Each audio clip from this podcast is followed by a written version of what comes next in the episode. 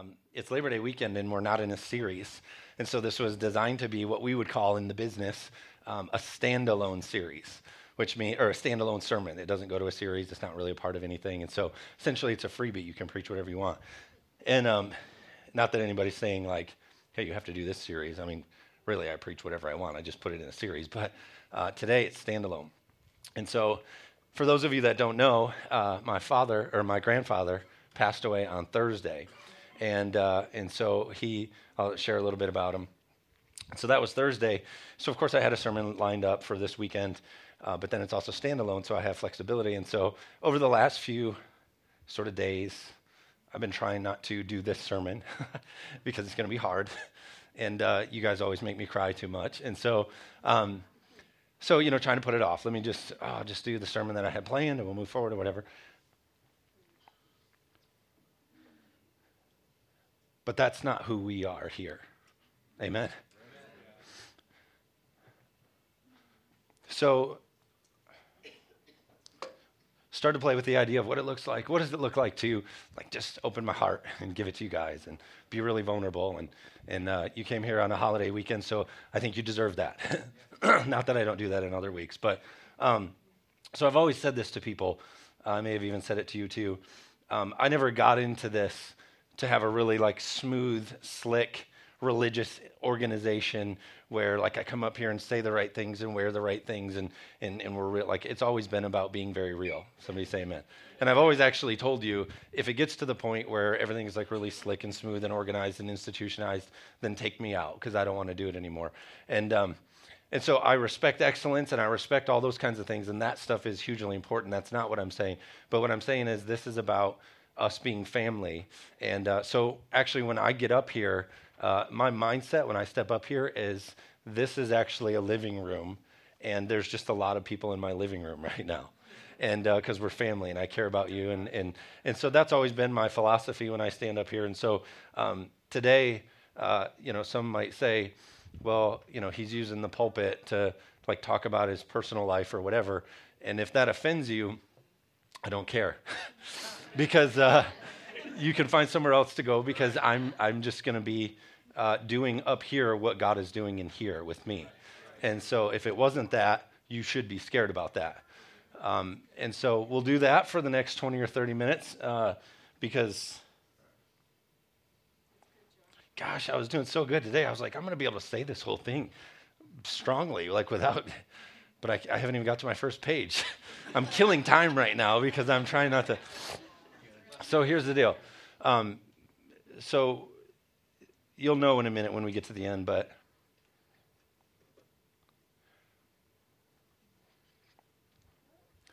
like I had the privilege of God being really clear to me in like a, a time capsule, a moment of my grandpa's last words. We didn't know he was going to pass away. It was sudden. So it wasn't like I was sitting by his bed and he said, Hey, I want to share these things to you. This was actually about two months ago that he said these things, maybe three months ago. And, uh, but it, it's huge, and you'll see here in a minute what I'm talking about. So I just remember when he said it, it was this time capsule of like, hey, what just happened right there is for your life. Like it was a transfer. You know what I'm saying? And so, um, that's why I'm bringing it to you, and that's why I'm sharing it to you, because really my job is to continue to do that transfer, you know, whatever God says and transfer and whatever. So uh, before I get into any of it, you need to know that my mom is here. Mom, stand. this is my mom, and uh, it was her, her father. Uh, and then, of course, this is my dad, uh, my mom's husband there. Uh, so so mom is here and pray for her. She's going to navigate through uh, some of that. she's going to navigate through the, uh, the service today as we have a service today. So pray grace to her this afternoon.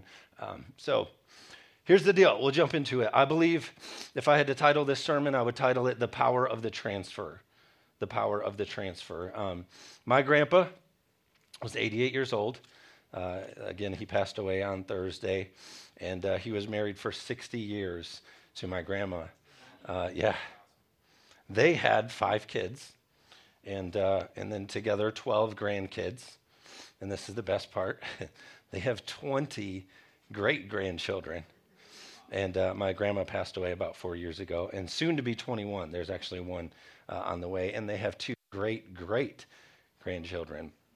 My grandpa, uh, for 35 years, owned his own elevator company. And so he was entrepreneurial and he owned his own elevator company and then he sold it and continued after the he owned it for 35 years. He was entrepreneurial and owning his own elevator company and then he sold it uh, and worked for eight years for the company that he sold it to. Is that correct? Right? That part there? Ish. Okay. He worked eight more years in the elevator company, uh, in the elevator business. In his lifetime, though, aside from being uh, somebody who served and worked hard in that industry, uh, he was a coach, he was an umpire, he was very involved in his community on school boards, uh, different things like that. Uh, one big thing, uh, my grandma had cancer at different times in her life, and uh, one thing that I always remember is uh, the companion that he was to her. Um, just the the little things you see. Uh, she would be sick and she would be weak, and and he would help her into the van, and you know he would buy all these gadgets that would go with to help her, and and just all this great stuff, and and he just he literally laid down his life um, to help and to be there, and and uh, and so it was just really neat to see uh, somebody of that generation serve and be alongside and, and love the way that he did. And so I thought about this scripture, Proverbs 13 22. It says this It says, A good man leaves an inheritance for his children's children. And we all hear that and we think, oh, you're talking about money. And that scripture probably means money.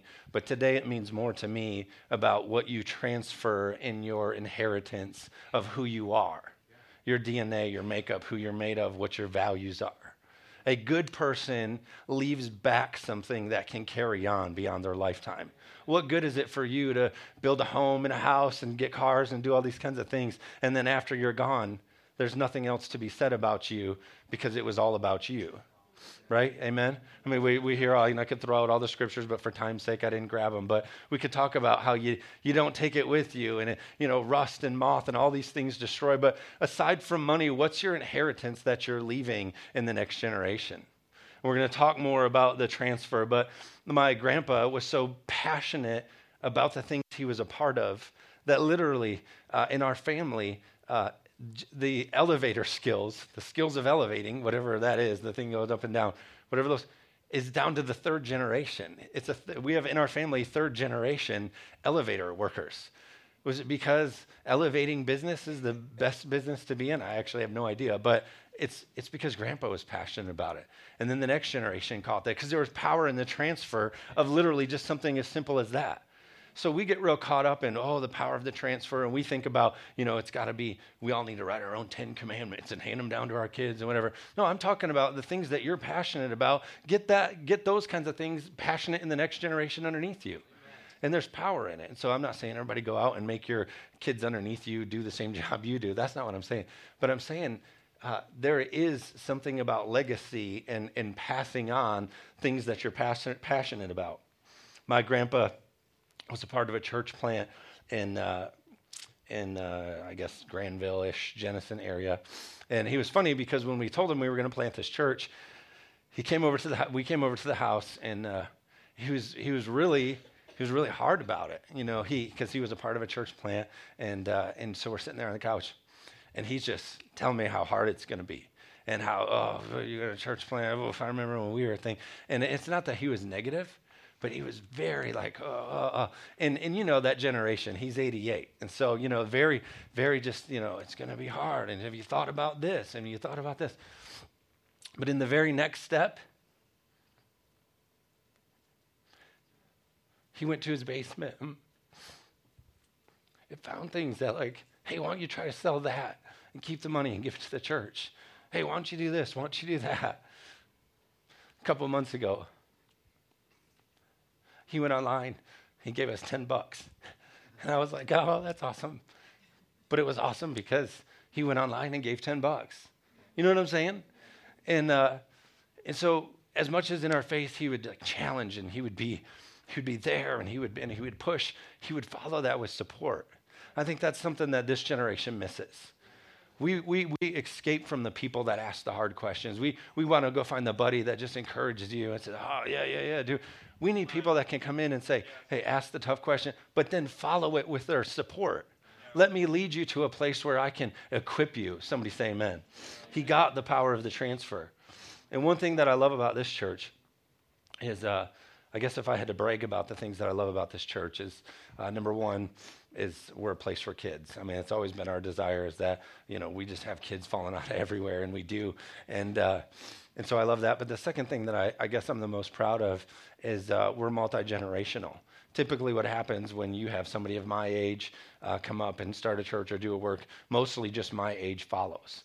And so you just got a whole bunch of, you know, 25 to 35 year olds. Uh, but in the very beginning, we talked about how we want a multi generational atmosphere. We believe that we have something to gain from those ahead of us. And, and, uh, and too often in, in the culture of church, what happens is this generation, a generation will take it to here.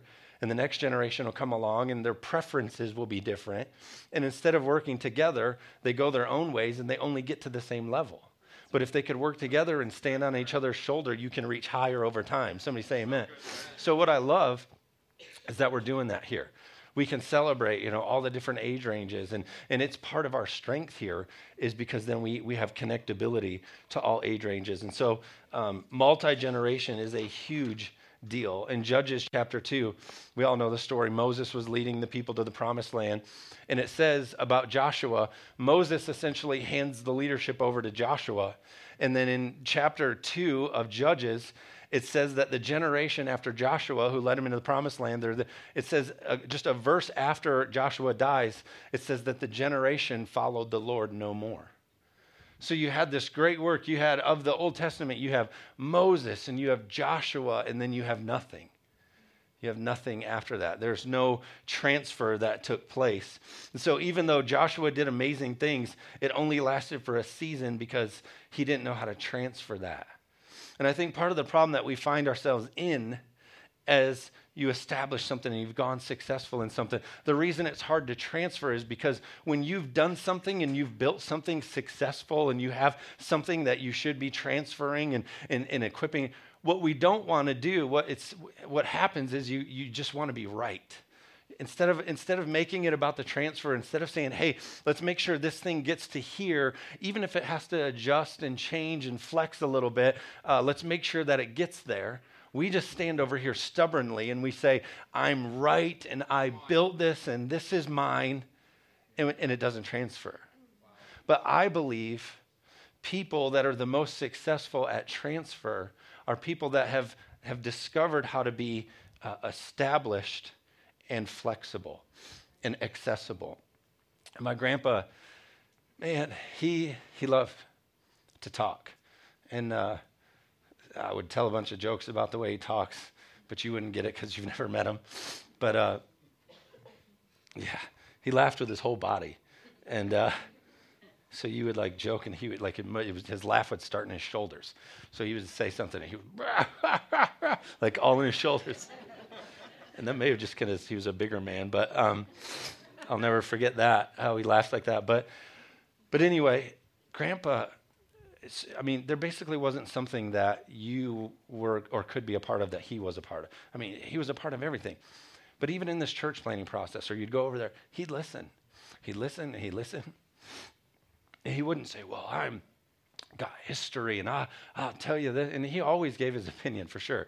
But, but he would listen and he would, and I remember even as a teenager, uh, he would come over and he'd let me share my opinions about sports, about how much I knew. And uh, Grandpa was the first person I ever made a sports bet with.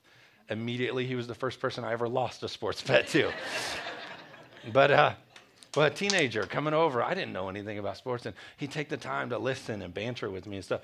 Why? Because he realized that transfer was happening relationship was happening. He wasn't sitting there trying to be so right. He was being accessible and flexible and investing. Amen? Genesis talks about the two ways that Abraham was chosen by God. It said because he had the ability, if you read Genesis chapter 18, two things sticks out about why God chose Abraham. Number one says that he had the ability to influence his children. He had the ability to transfer what he had. Number two, he understood that he was blessed to be a blessing. He wasn't a person that was going to say, I got this and now I'm going to keep it. He was the guy who said, I got this, and now I need to give it, and now I need to share it, and now I need to transfer it. And it said that if you read in that chapter, it talks about how he had the ability and capability to lead and navigate that into his kids' lives. So God chose him and, and said that he'd be the father of many nations. Why? Because he knew how to give and he knew how to lead generations beneath him. The most important thing you can do in your life is lead those that are underneath you and around you and be a blessing. Be somebody who can be a giver. I mean, if we want to make a difference, if we want to have the power of the transfer, you have to think in your mind in this situation, am I the type of person, am I acting in a way right now that, that I'm navigating this to where I can lead this, who are around me, and, and am, I, am I blessing them? Am I getting blessing to them? And that's how you become the father of many nations. Amen? I love this. The children of Israel were given a dream to go, to go into the promised land. Moses couldn't make it and then it was Joshua who walked, you know, we know the whole story. And so, and so what happened here about this dream is the promised land was a multi generational dream.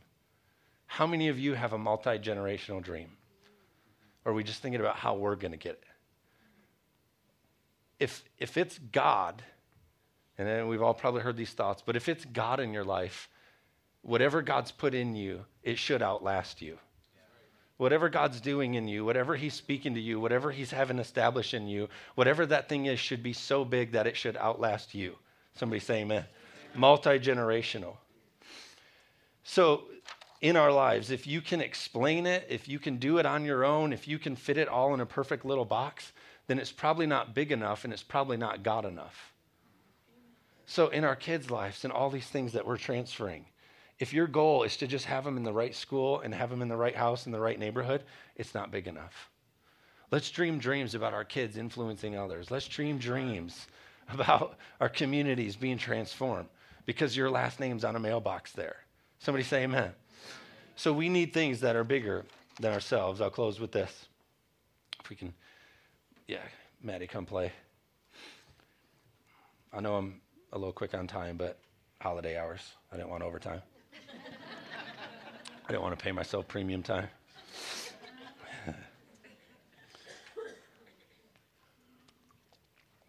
so here's the deal. My grandpa, I believe, whether he did it intentionally or not, I think he understood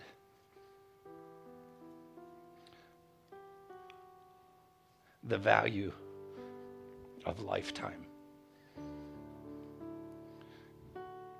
invested in his community, invested in his family.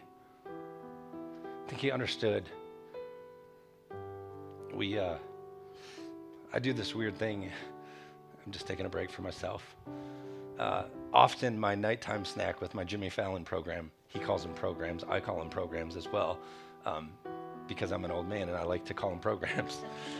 and uh, and he also says Davenport for a couch, Davenport. And, um, and my favorite thing he always says is mom. Oh, your mom was over here. Is that, that my plants came over here? Your, mom, your mom, your mom said. I said, well, my mom says a lot of things, but what did she say this time? I'm just kidding. Uh, but uh,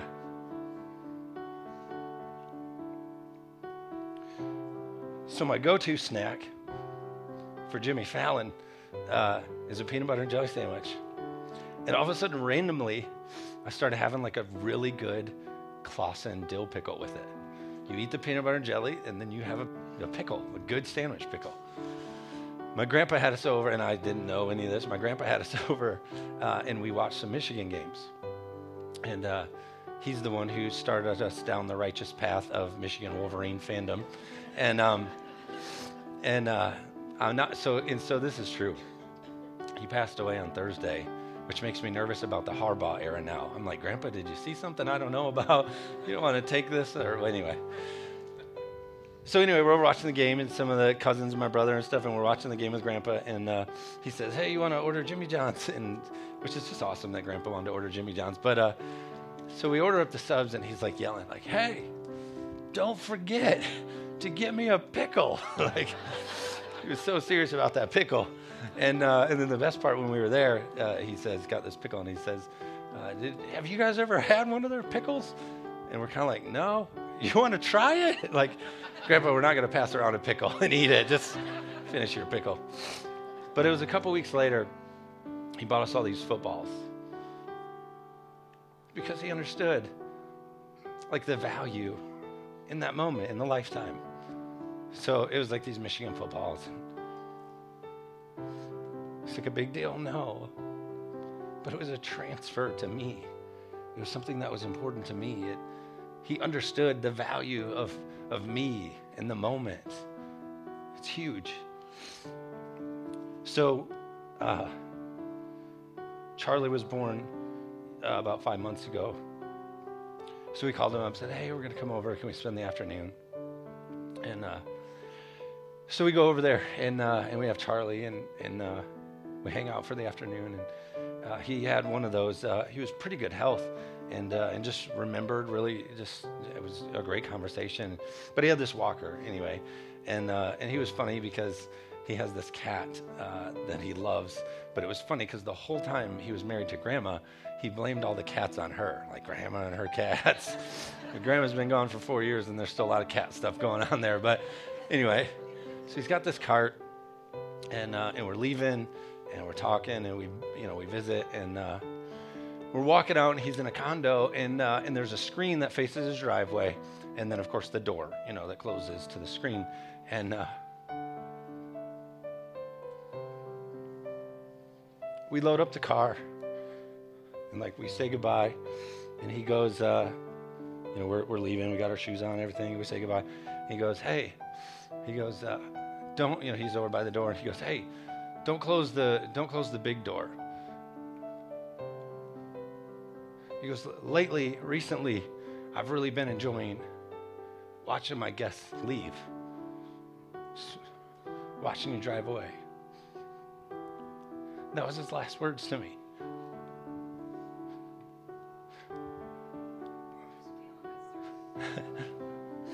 and what I'm terrible at is pacing myself. Obviously, a lot of plates spinning. And for me,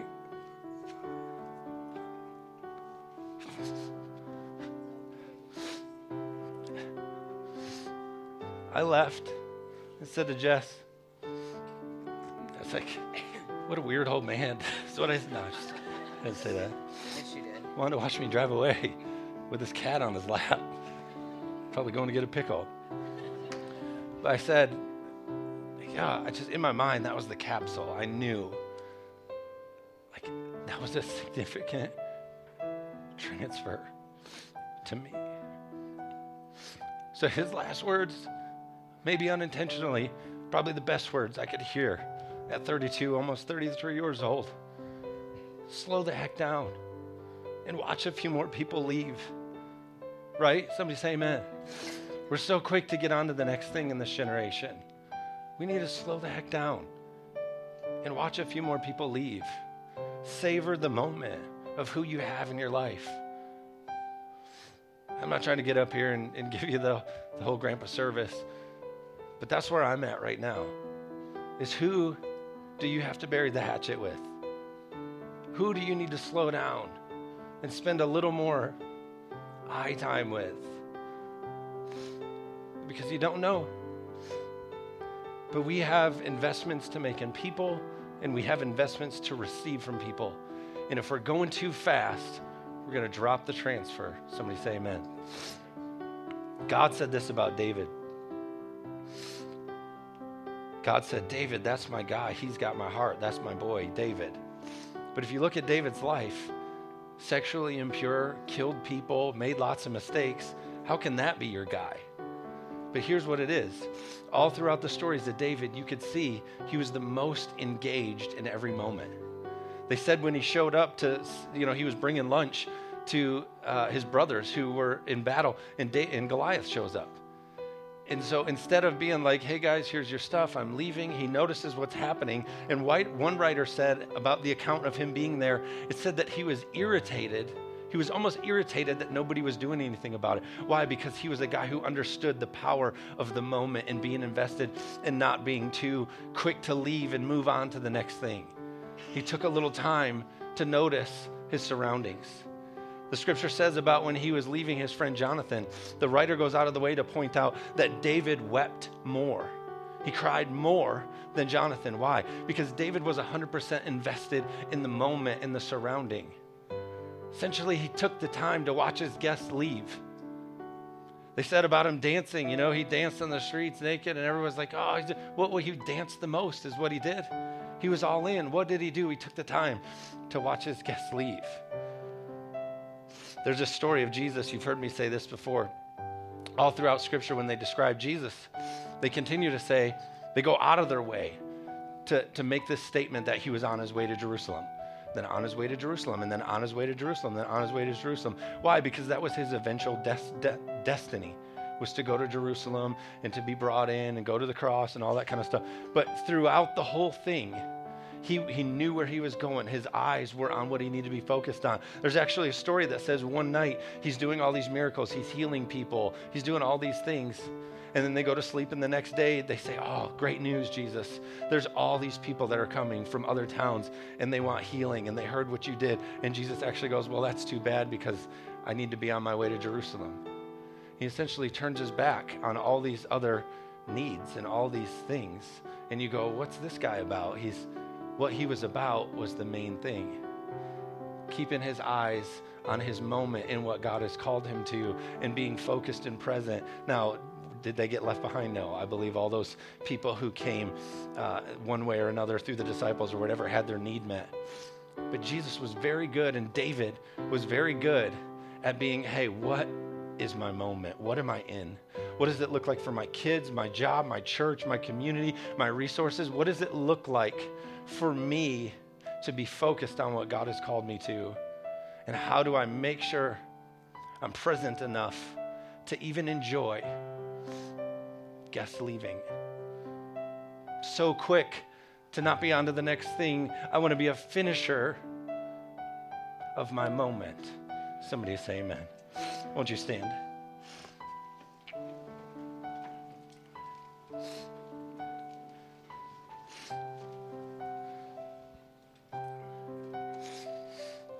Our kids specifically need to see what you're passionate about in the things of God because they notice the things that you're passionate about in the world. Yesterday, I helped a friend lay some sod, some grass down in his yard, and uh, and I came home and I was dirty. You know, I carried it on my shoulders, and so I had black dirt all over me.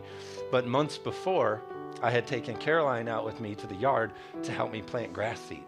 And of course, I made it a big deal with her, like, Caroline, you have to help me. You got to help me grow this grass. And she would put the seeds in there, and I'd be like, oh, you did so good.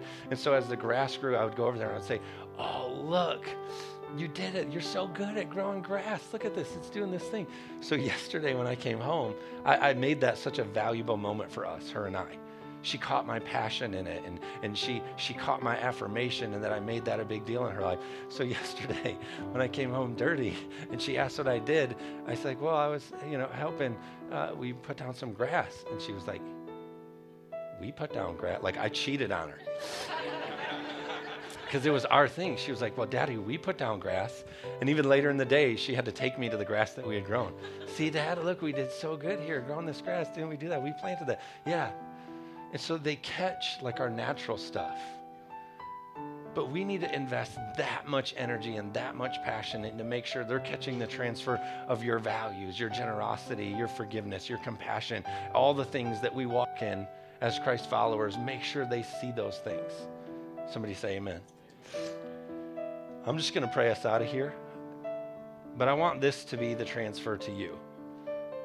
Is that we sort of live in this way that we watch our guests leave, that we own the moment. We're not quick to be on the next thing. It's not about us and our next thing, it's about us. We need far less selfies, much more, uh, I was going to say groupies, but I don't know how that sounds. but you know what I mean. We got to get in this thing and we got to start to transfer because it's, it's more than just us. I don't want it to be said about us that a generation later they followed no more. I want this to go on and on. I want it to be about like Abraham. We're chosen because we know how to bless others and we know how to lead it in other generations. Amen? Raise your hands to your side. I just believe as we pray, God will instill this in us. God, we love you so much. We're so grateful and so thankful that you believe in us to be your body here on earth. We're your hands and feet. God, we're your mouthpiece. Lord, I thank you that you're speaking through us, leading through us. But God, we we don't want to be too fast to miss the moments. God, we we want what is our Jerusalem to be the most important things in our life. We don't want distractions. We want all of our choices and filters and everything to run through. Is this the most important? God, help us to, to dream bigger than just one generation. God, we want to be able to transfer what you've done here and in us to others and to others. We want to leave, a good man leaves an inheritance for his children's children. God, we don't want it to be about us. We want it to be about you through us. Do that in us, we pray. In Jesus' name, amen. Everybody say amen.